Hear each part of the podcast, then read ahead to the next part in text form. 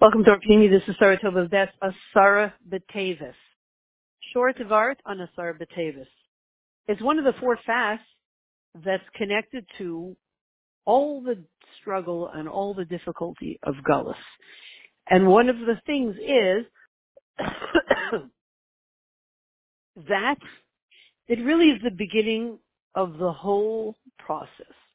One of the ideas we want to get used to is that once things start to be kind of worse in life, at the same time they start to become better.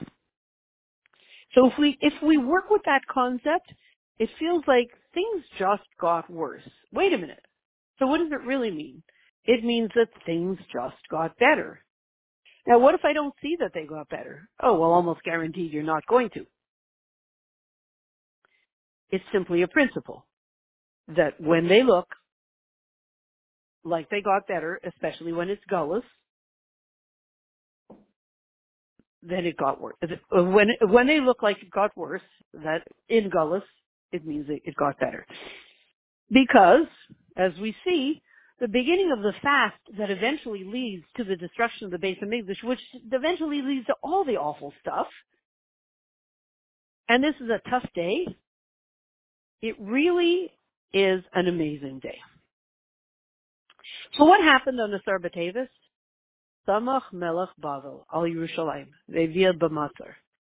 Imagine the enemy going all the way around Yerushalayim. The king of Bavel, he goes all the way, surrounds Yerushalayim, and he puts it in a siege. Okay. Now, then there are other fasts. The 17th of Tammuz, uh, they breached Yerushalayim, Tisha they destroyed the base of Mikdash, Gedalia was murdered on Sim Gedalia, all of that. But, as we're saying here, if Asar Batavis is the beginning of the Churban, and there's a power in the beginning, therefore, there's something, there's a tool in here that we want to pay attention to. First of all, very general idea. Yom Taanis, a, a, a, a fast day, is Yom Ratzon Lashem. It's an Ace Ratzon. That's one idea. But more specifically, what is this Samach Melech, Melech Bavel Yerushalayim? What's the good news here? Maybe we were fine. And he surrounded us. He surrounded Yerushalayim. First of all, who is it? The king of Bavel? Does that feel like the times we're in? The king of confusion? Wherever you go, there's confusion. The one who's the king of all of that. This king of confusion of Babel, What did he come to do? He, where did he come to? Yerushalayim. A pure faith and a pure awe. And he went to it to surround it and strangle it. Pure faith. And put it in siege. What could be good about that?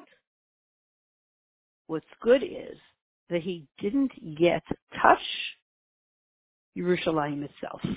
He surrounded it, but he didn't yet touch Yerushalayim. He, he didn't touch the walls really, and he certainly didn't t- touch the base of Mikdash.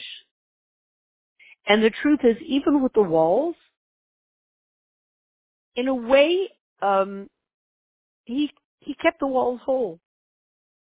And so the king of Bavel stayed outside of the walls.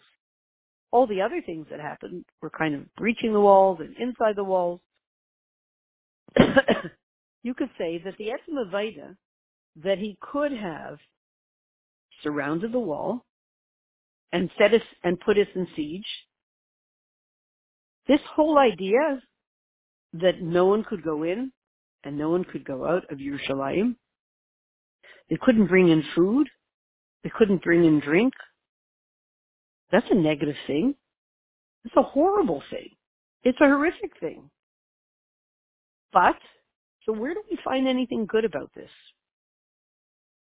Because the whole kavana is this siege around Jerusalem, not just a siege, but the fact that it didn't touch Jerusalem itself, and not even the walls of Jerusalem. The siege was for the purpose of, in a way, sealing us off and bringing in, us into a deep union with Hashem without all the stuff outside, all the distractions outside, or as it's officially called, put us in a situation where we could do tshuva. And then the whole reason why this siege happened would fall away. And none of the negative things would have happened. So Asar B'Tevis was the moment. It's an Eitz Ratzon. It was then, and it's Eitz Ratzon now. Because it's an Eitz Ratzon. What, what was it an Eitz Ratzon for then? The Churban never had to happen. Never had to happen. Remember, surrounded by Melech Bavel, intended to just keep us to ourselves with Hashem in this powerful connection and recognizing, getting all our priorities straight, and automatically the need for the destruction of the base of Mikdash for Gullus, God forbid, simply falls away. And it never happens. Think of all those things in life that we never heard about in the news because they simply never happened. Thank God. So Asar B'Tevis was meant to be a day which was the mm, little reminder the, of, of, of what could have been, of a gullus that could have been but never did happen. Unfortunately, it actually proceeded and it did happen. So, now let's go back one more minute. That was then. What is it now? So Asar B'Tevis is clearly that day. That is the day that if something negative were to happen afterwards, it would have started that day, today. Only it's not going to happen. All the negative things that could happen from today, the Churban, there's a decision we can make. They're not going to happen. Because the, the essence of today is it's going to happen or it's not going to happen. There's going to be a Churban from this or there's not going to be a Churban from this. You decide. It can go either way. So,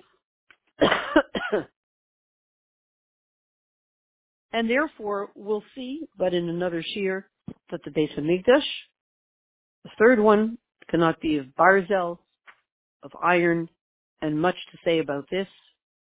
About iron, barzel, Talmidei Chachamim, who we are as Yidden, to be strong as iron, etc. What barzel means we'll do in the next year.